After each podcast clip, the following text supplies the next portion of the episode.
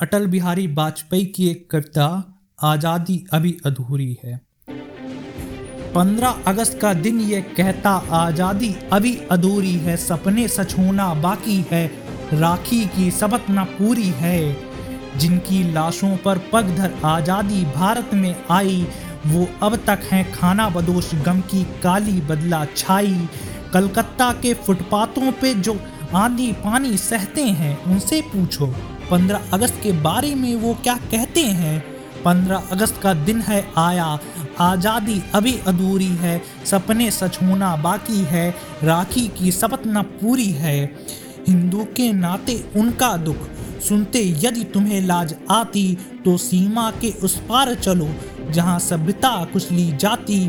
इंसान जहाँ बेचा जाता है, ईमान खरीदा जाता है, इस्लाम सिचकियाँ भरता है, डॉलर मुस्कुराता भूखों को गोली, नंगों को हथियार पहनाए जाते हैं। सूखे कंठों में जिहादी नारे लगवाए जाते हैं। लाहौर, कराची ढांचा पर मतमत की है काली छाया। पुख्तों पर गिलगित पर गमी गुलामी का साया। बस इसीलिए तो कहता हूँ, आज़ादी अभी अधूरी है। कैसे उल्लास मनाऊं मैं? कैसे उल्लास मनाऊं मैं?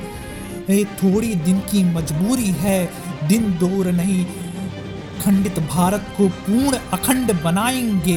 गिलगित के गोरे पर्वत पर आज़ादी पूर्व मनाएँगे। उस स्वर्ग दिवस के लिए आज से कमर कस बलिदान करो। जो पाया उसमें खोना, जो खोया उसे ध्यान करो। इसीलिए तो कहता हूँ, आज़ादी अभी अधूरी